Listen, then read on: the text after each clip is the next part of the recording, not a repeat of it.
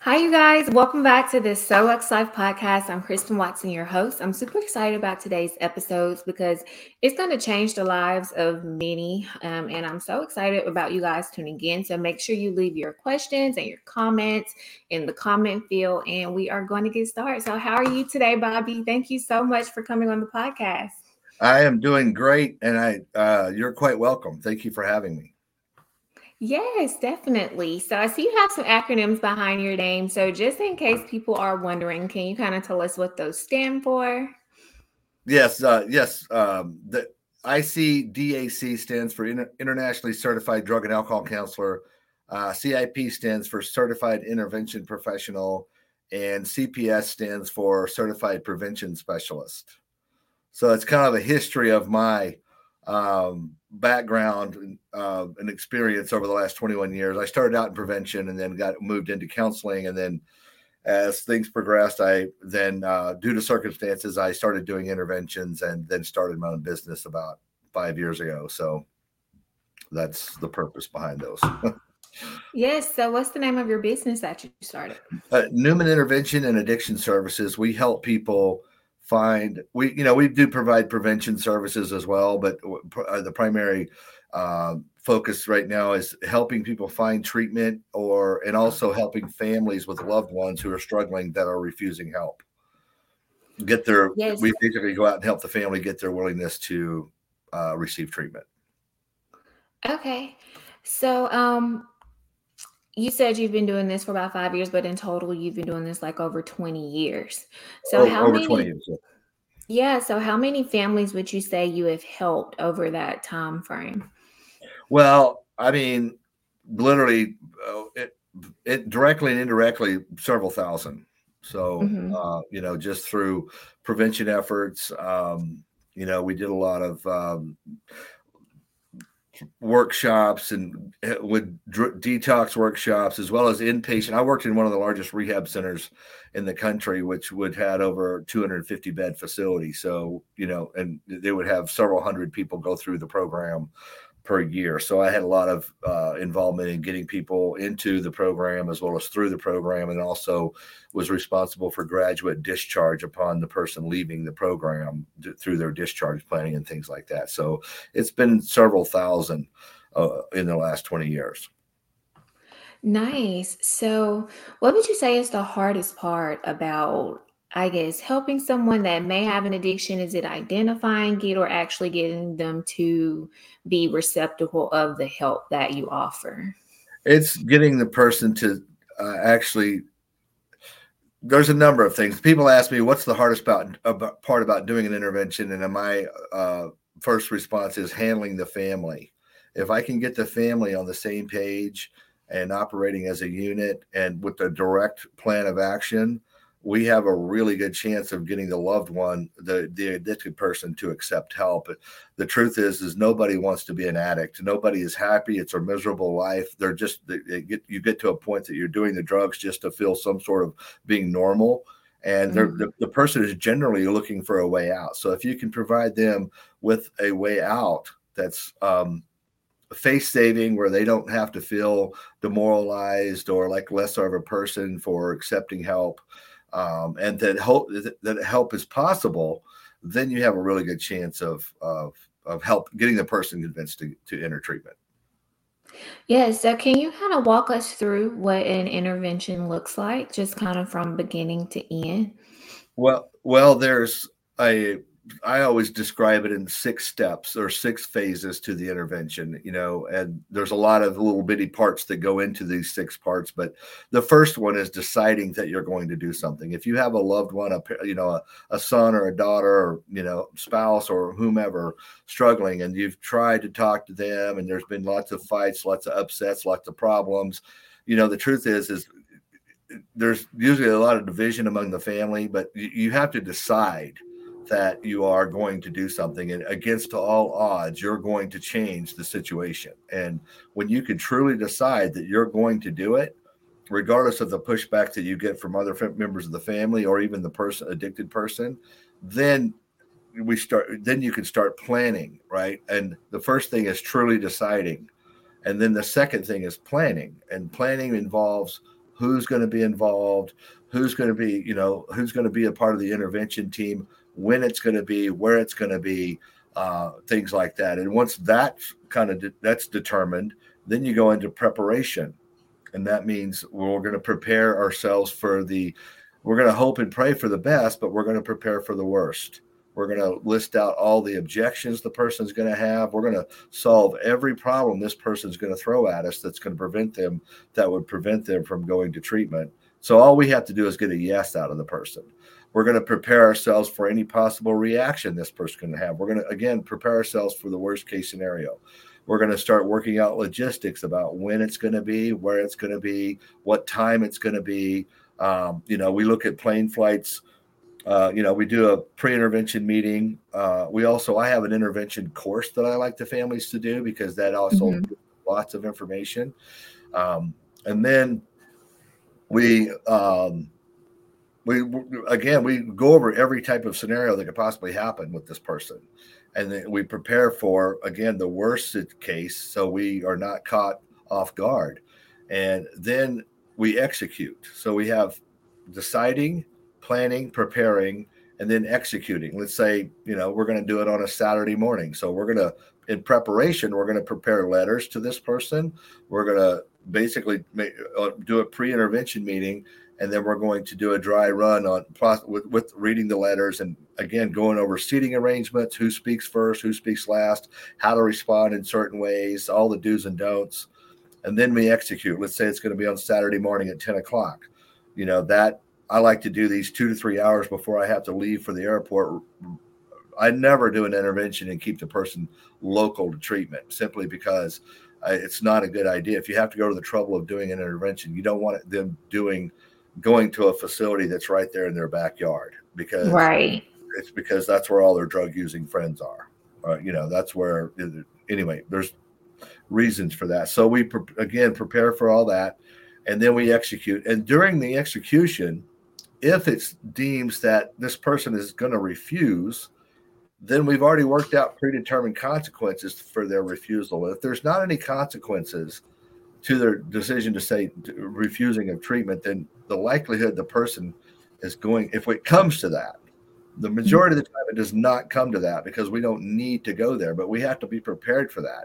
So, and again, this is a long answer to your question, but I want to make sure that I fully answer it. So we then we introduce the consequences to this person and say, look, we, you know, um, we certainly hoped you'd made a different decision, but we have to make a decision as a result of you refusing help, because usually the family is completely embroiled in the situation. They've, you know, loaning money, loaning vehicles, letting the person stay there. You know, it's just a constant issue. So we have to figure out how we're going to remove ourselves from this problem, because the person themselves is refusing to step up to solve the problem. Right now, there's a lot of things that can go into this. The, the addiction, you know, there's usually underlying issues as to why the person became addicted to begin with, but the addiction mm-hmm. is the first thing we need to handle to be able to get to those. But so we introduce the consequences to the person. Again, after considerable effort, this could take several hours. It may take a couple of days before you would introduce the consequences to the person. And then if that still doesn't work, then you have to implement those consequences. And that's what we call playing the long game. That could take, um, you know, several weeks or months before the person actually realizes the effect. I mean, you know, if you've got somebody living in your home and you say, look, you're going to have to move out. I'm not going to have you coming and going all hours of the night. You know, I, I don't I don't feel safe here. I feel like a hostage in my own home. You know, I, I'm not going to have that. So you're going to have to go if you don't want help. And then if that doesn't happen, then you have to take the steps to get the person out of your house if they don't just leave, because Uh, and, and that's the hard part. Again, the bigger percentage of the people, you never have to get to the consequences, but you have to be prepared to th- do these things, because the addiction is controlling everything this person has. Go, I mean, everything. I mean, his thought process, his actions, everything. And so you, in turn, cannot allow that to affect you as well and control you. So that's uh, that's the long and short of it. Or the long and so. Yes. So it takes a family, it takes a village, is what it sounds like, yes, in order to execute, execute this.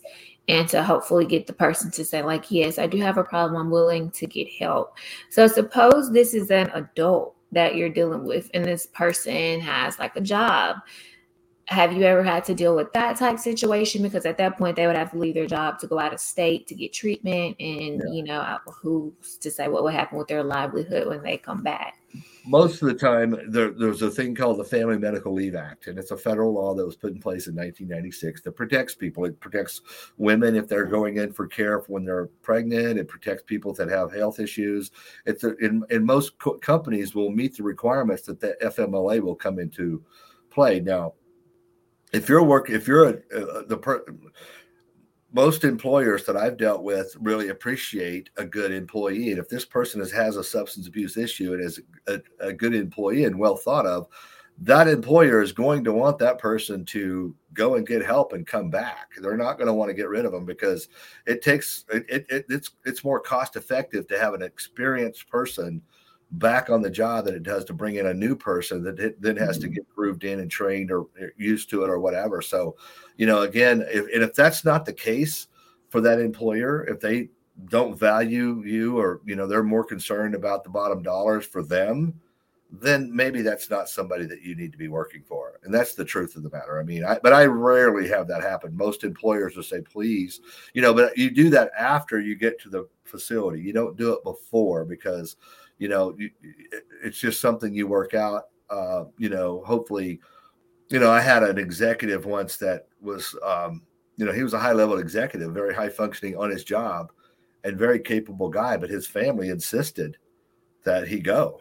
And, you know, and, but he, and he was, that was his excuse. Well, I, I don't want to go because I'll lose my job. Well, you know, you're, do you want your job or do you want your family? That, and that was his fifteen year old daughter telling him that.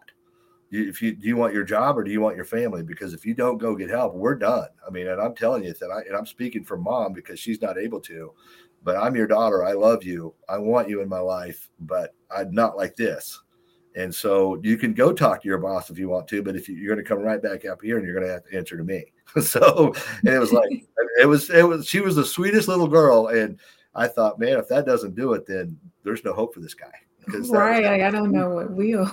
Yeah. So, and he did, he went, and, but it was hard, but he tried to use that as an excuse. But of course his employer was like, no, go do what you got to do and come back. We want you back.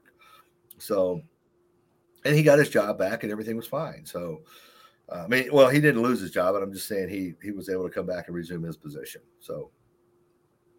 Yes. And I could see how some people would probably say, well, I don't want my job to know that I have this problem. You know, I don't want them judging me or maybe potentially firing me because I am trying to go seek help. What advice do you give to someone with, with that mindset? Like, I'm embarrassed. I really just don't want my job to know I want the help, but I don't want my job to know that I have a problem. Well, the thing of it is, is that it's all confidential. It's the, the, the you know, this is a confidential, it's confidentiality laws, and it's a very serious offense to violate those. And you also have, um, uh, companies that have H R departments that have employee assistance programs. And that's specifically what those are for. And so they're there to help you. They're not there to hurt you. That's what they are there for. That's their sole purpose. So you get with the treatment center, you work out an approach to the, you know, correct person within the organization, and it's all kept confidential. And, and the, the other thing is, a lot of people, you know, it's a, It's a mindset you, you have going prior to, but I've never had anybody go in and and and and uh, look down upon somebody who goes and gets help and handles this particular an issue such as this. They're usually hats off. They get saluted. They're like, much respect. Thank you for doing that. We we we really admire you for that. So. So typically, how long are they gone? Like, once they get on the plane, they leave and go get treatment. How long does it usually take that treatment to be effective for them to be able to come home? The longer term programs are better. I mean, it takes, you know, unfortunately, twenty-eight day programs only exist because of because that's all the insurance typically wants to pay for. Now, they're also realizing that um, that's not necessarily, it's not because it's successful. Uh, you know, there's also, if it's alcohol or if there's benzodiazepines, which are like Xanax or Valium or or some sleeping pills, um, they also require a medical detox. So that would be prior to going to, you can't just cold turkey those things. So you have to, meaning you stop abruptly, you have to be tapered off medically. And um, so you would then consider that. And, but, you know, again, the longer term programs are better. I mean, I, I would, you know, it's two to three months or longer are the better ones. And and why, you know, I always tell people, look, you know, you go to something, I'm only saying thirty days. Well, okay. What if you're not, what, what if you haven't handled everything you need to handle in the thirty days? What you're about to do is give yourself a very small chance of success, and you're, you know, and, and so you've wasted that time. Essentially you've wasted, you go in there and you're wasting your time. It's like, you know, studying for a test and not really studying, and then going taking the test and you're failing. Well, you just wasted all that time. So it doesn't make any sense, especially when everything that matters to you is hanging in the balance. So why not make the best of it? Right. So I'm going to kind of shift gears here to talk about teenagers and adolescents that may have, you know, drug problems. So what are some ways that parents can identify that their child has a drug abuse problem? Well, you, they, you can always tell by their friends that they're hanging out with. If you think that their mm-hmm. friends are kind of shady, then, you know, and not necessarily of good moral character, you know, and not purpose driven, like, okay, I want to, you know, with a goal, and, you know, I'm, I'm, I'm driven to do certain things in my, with my life, then it's probably a good indication of what mindset you have with your, um, your, your child. Um, and also if they're, if they become introverted and they become like, so, you know, where they're letting other areas of their life and other interests of their life and the family involvement and being around, you know, things that they normally would used to like to do. I mean, the kids, the kids change over time as they grow up, but at the same time you can tell, and, and particularly if kids become very critical and kind of like, mm-hmm. like, um, um, not hostile, but like, antagonistic, or they just become, you know, like, like defensive. Defensive. That's an indication of something's going on, that they're, you know, that they're doing something that they probably know they should. They know that they shouldn't be doing. And you, you know, then the the trick behind that is being able to be aligned for them to be able to sit down and talk to them, you know, in a caring manner, but also in a firm manner, to where you like you're a safe terminal for them. You're they can say anything to you, and you'll be willing to talk to them about it, not preach to them or not scold them, but, you know, where they can come to you. They know that you're a person that you can come to, and you're, you've got their back. But at the same time, you have a good moral uh, compass and are, you know, going to set a good example, and you're going to help them and guide them in the right way. But yes. And I always take take no crap too. You know, we're not doing that. I mean, I tell my son all the time, we, we're not doing that. That's, you know, I got it. You know, maybe I didn't respond the right way. Maybe I didn't, you know, and I get it. I'll I'll try to correct that. But trust me, we're, you know, that what's going on right now, it ain't happening. So, uh, you know, they, and, he and sometimes I can just say his name and he'll he'll instantly go, okay. I don't have to come down heavy, because, you know, but I, I, I would be prepared to if I needed to, because, you know, I, I, anyway, it's, I want him to enjoy life. I don't want him to, uh, I want him to, you know, want me to be around. I want him to be like, you know, when I walk, come home after I've been gone for a couple of days, I want him to, hey, how's it going? I, I want that type of response from him. I don't want, oh my gosh, dad's home type of thing. So, right. You know. Yeah, I think a lot of um, teens and adolescents, they're afraid to have those conversations with those parents, just because, you know, they're kind of afraid of what the parent might say or what may happen. But I think we as parents do, like you said, have to let them know that they're comfortable and able to communicate with us no matter what it's about. Even if, like, your friends are doing drugs, you know, feel free to come talk to me about it. Let's have a conversation before you go out here and try this. What is the most common drug abuse that you've seen in teens? Well, I, you know, today is, um, you know, marijuana is a big issue. And, you know, with the legalization, medical marijuana becoming, you know, more prevalent, as well as, you know, it being more now recreationally. But, you know, and again, people get into the argument about, well, alcohol is legal. And, and you know, alcohol is a bad example, because it kills more people every year than than everything, you know, it, it kills, like it used, the number used to be over half a million people. a year to, due to the alcohol-related accidents or, you know, health issues or whatever. But so, you know, anytime you're abusing substances, particularly at a young age, it's just a bad indicator. I mean, there's a there's it's just not a good. Um, it's just not. I don't know how to. The words I'm looking for are. It's basically there's something else going on that why you would why you would want to alter your state of mind. And you're talking to somebody who started drinking when he was like eleven and twelve years old. You know, I wanted to. So eleven, twelve years old, I started smoking marijuana when I was later. I was like sixteen, seventeen years old. And then I started doing it, you know, progressively got worse from there. But, um, you know, it, it's just uh, your your sights are set on the wrong target if you're feeling like you have to get inebriated for any reason, you know, mm-hmm. consistently anyway. I mean, you can say kids will experiment, but, you know, and maybe once or twice. But honestly, you know, if the kid's got the right direction, he's not going to want to uh, be intoxicated or, you know, be under the influence of anything. So.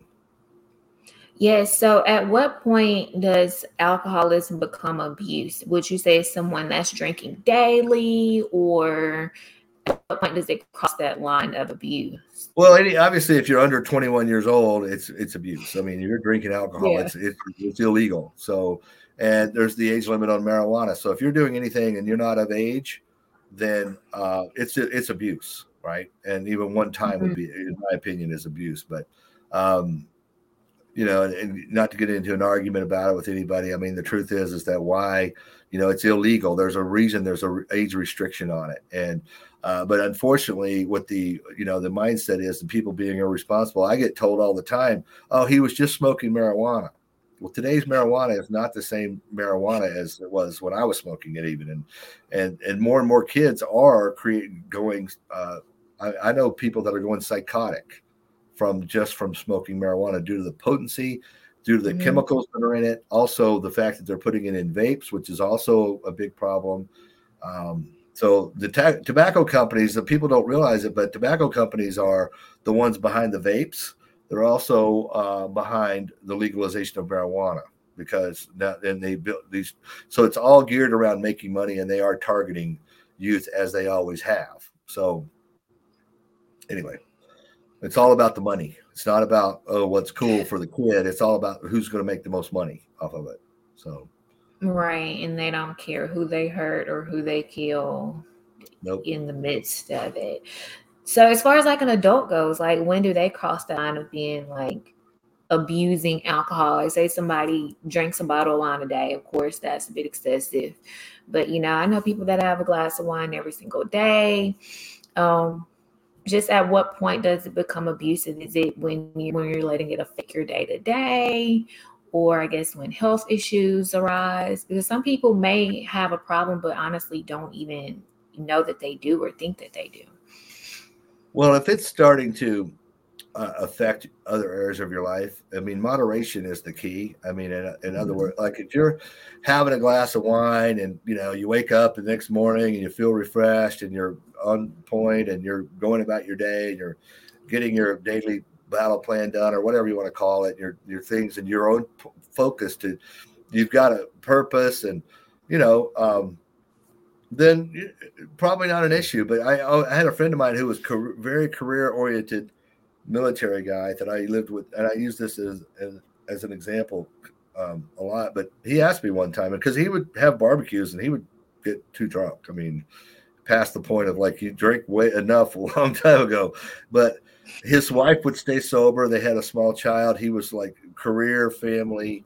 You know, he was very like, you know, he had a plan and you could tell that he had a plan. And, but at the same time, and he asked me once, he said, do you think I drink too much? I said, well, if you put everything that matters in one hand, your family, your career, you know, your health, and all, and then you pick alcohol over those things, then yeah, you got a problem. The unfortunate part about it is, is people, it's a gray area and people cross the line a lot sooner than, you know, they they're they're across the line before they know it, and then it's too it's too late. So um you know, it, it's one of those things to where you dial it in to where people, I mean, honestly, going out and having a glass of wine is you know, or even a cold beer is not, I mean, I don't advocate for this, and, and, and maybe I'll have a cold beer every six months or something like that. But, um, you know, it's never more than two or three, and, um, you know, I'm out taking precautions, but I, I didn't do that for years after I stopped.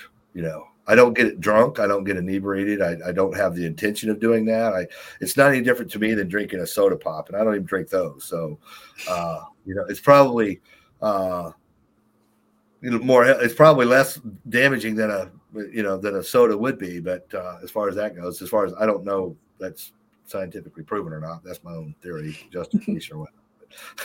uh, I, I don't, I don't drink, you know, I don't, I drink a, a good cold beer. I mean, non-alcoholic beer or whatever, but I, I don't, I have my attention on other things. I don't, I want to wake up early in the morning, that type of thing. Again, I'm, I'm giving you long answers to your question, but. Yes, I appreciate it. They're so helpful, because I know so many people have family members that are struggling, and, um, what's the first step? I guess contacting you would be first. If, you know, if someone is listening and they, you know, they think like, hey, maybe this is something my son needs. Um, how do I contact him? Can you kind of walk us through that? They can reach me at my website. I mean, I'm on Facebook, uh, Newman Interventions, as well as uh, uh, Instagram services, Newman. It's backwards, but anyway, Newman Services. But, um, and then also they can reach me at eight six six, nine eight nine, four four nine nine, or they can go to my website at newman interventions dot com. Mm-hmm. So I want to go back to something you kind of stated at the beginning. Um, when someone does sign up for an intervention, you kind of get everyone together and tell them, I guess, some things to say. Um, do you ever have the person that's in question, you know, feel attacked? That this whole, I, I, I'm, I'm picturing in my mind, like you come, the whole family is sitting around, and we call the person in the room, like, hey, we're here, like we're all gathered here for you. Yeah, well, that they do get, you know, and we try to mitigate that or lessen that as much as we can. But it's also pretty, you know, you see somebody walk in, and it's like, if it worked any other way statistically, like for the, like if you could do it a hundred times and there was a way that you could say, hey, Billy, I'm going to come over and talk to you about your drug problem, right? Uh, and we're going to bring Grandma and Aunt Billy and, you know, Aunt Sam, Uncle Sam or whatever. And, you know, what's the first response he's going to say? He's going to say, he's going to be gone. He's going to say, nope. Mm-mm. You know, sometimes we only have, so we, we, we kind of have to like do that. And, and, uh, and we try to, again, lessen that as much as we can, but, um, you know, my response is, we used to kind of uh, response with, I can't believe you guys would do this to me. Right. You know, that's like what they would say. And we, you know what the response to that is, is I can't believe that we're having to. Mm. But we're willing to, because we care about you. We love you, you know. Mm-hmm. And then they usually want to play the blame game of, well, you know, you did this and you did that and you said this and you said that about all the things. You know what? And I try to get them alone. I said, look, man, I mean, this is obviously a very upsetting time, and very, people are frustrated and things have happened and people have said things. But do you know of anybody that ever speaks sanely when they're upset? No, people say and do things that they are, they're upset. So they say and do things that are very frustrating. So that's why we're here now, trying to make this as, you know, just so we can solve this problem, we can get on with our lives, and we can all, you know, rest easy tonight. You can start feeling better. You know, that's the type of discussions and scenarios that we go over in preparation for this person. Those exact things that you're saying, because they're very common. And, um, mm-hmm. you know, I, I always, you know, the truth is, is most people will be very appreciative. They, at, at the end of the day, regardless of it. And honestly, I would rather have somebody yelling at me than I would be T- trying to tell me everything that I want to hear.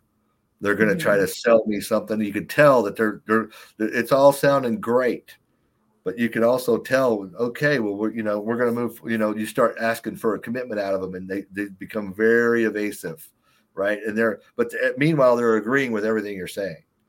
Well, that person mm-hmm. is less likely to actually agree to get help than somebody who's yelling at you going, you know, uh, cause you're getting some, You're getting some what we call emo- the, the needle is moving when they're when they're um, yelling and they're reacting. They're, you know, I've even had people go, uh, well, I'm not going anywhere. You know, where do you want me to go? And how long do you want me to be gone? And and, the, and that tells me in the back of my mind, they're, they're, this person is about to say yes, even if they're screaming it.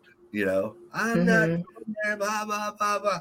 And the, the next thing you know, they'll just flip. They'll say, and, and you know, we can hopefully say something that in, in their mind would make it okay for them to agree. And I, I've had people that literally have had knockdown dragouts for eight hours. You know, and I mean, two brother, you know, it's a, a family up in uh, New Jersey, and they there was two brothers and three sisters, and the guy was, you know, the, the the addict was a was a military guy. He was special forces, and he was trained, you know. He but they would go at it, but he never did anything to try to hurt his brothers. You know, he could have, but he didn't. But they would they. tore the banister off their stair, stairwell. They punched holes in the wall, and it, you know, and all kinds of stuff. But after eight hours, this guy finally said, "Okay, I'll go." And not only oh, wow. that, he he drove us to the to the airport. He went, got his car, and drove us to the airport, which is like, you know, because because we didn't get a couldn't get a flight out that night. I like to leave immediately, but it went on for so long that. um There was no flights, and so we had to wait till the next day. He showed up the next day, and and you know, and wanted help, but he we had to be willing to confront that storm, to because deep down the person really wants help, you know. Mm-hmm. So there's but there's different people, you know, characters of people that you know get into this trap, and the ones that are, you know, again they're emotionally invested. You know, when they when they respond negatively and they try to push back, that's not really them doing it. It's the, you know, it's the addiction and what I call the gorilla on the back, you know, the gorilla on the back that want, is wanting to control everything, and they're trying to push you back. Well, we have to be willing to confront that. So, and then we can come out on the other side victorious. And I don't know of anybody that's gone through an intervention successfully that accepted help, even though it was noisy and they might have put up a fight. They, they, they, in the back of their mind, when they're by themselves and nobody's around, they think about what happened, and they appreciate the fact the people that were willing to step up and help them. They're mm-hmm. always appreciated. They're thankful, and they're going, you know what? I'm so happy that my family did that for me. Yes. And what are your thoughts on, have you ever had to intervene on someone that was abusing medicine that was prescribed to them?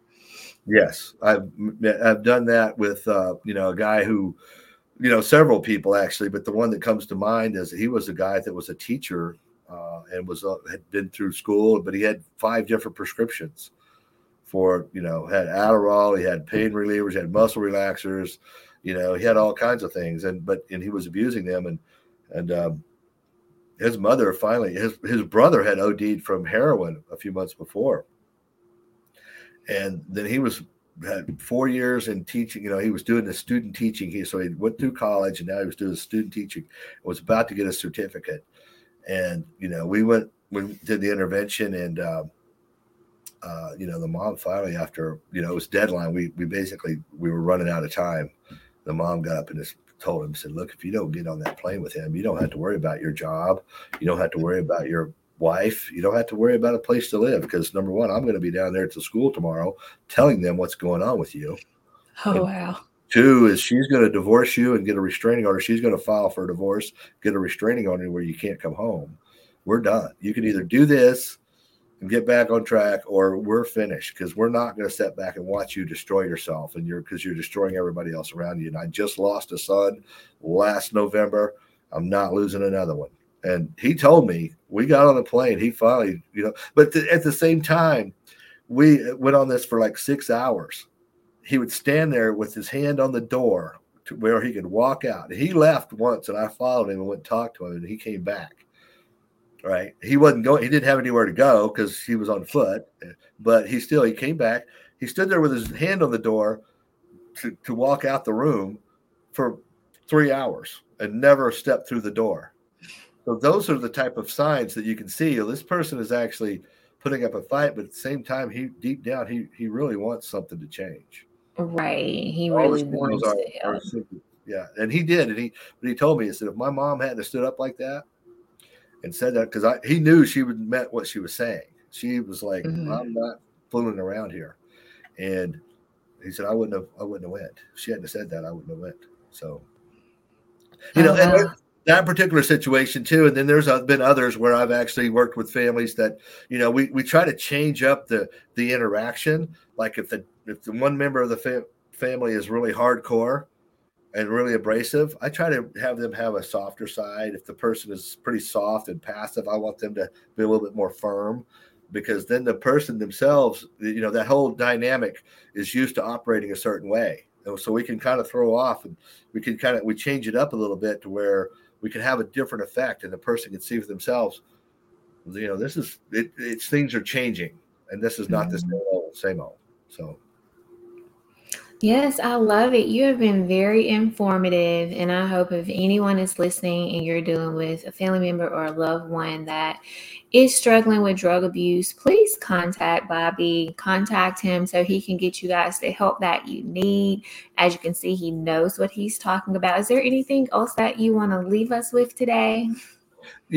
Yes, I do. And there's, it's never too soon to do an intervention. Even if it's not a full-fledged intervention with a professional, there's our steps that you can take to stop the destructive behavior. Why wait until something bad happens before you decide to do something? Mm-hmm. You know, it's never too soon. It's always too late to do an intervention. That's good. So one more time, just let them know how they can get in contact with you. They can reach me at eight six six, nine eight nine, four four nine nine, or and one of my staff will answer the phone, or you can go to newman interventions dot com, which is N E W M A N interventions with an S dot com, and fill out a form, or there's a number there. You can call us there too as well. And you work all over the U S, correct? Or are you just restricted to a certain area? No, I go all over the country. Okay, nice. So no matter where you are, he will travel to you and get you and your family the help that you guys need. I appreciate you so much, Bobby. It's been a pleasure. Thank you very much. Thank you. Thank you for having me. Yeah.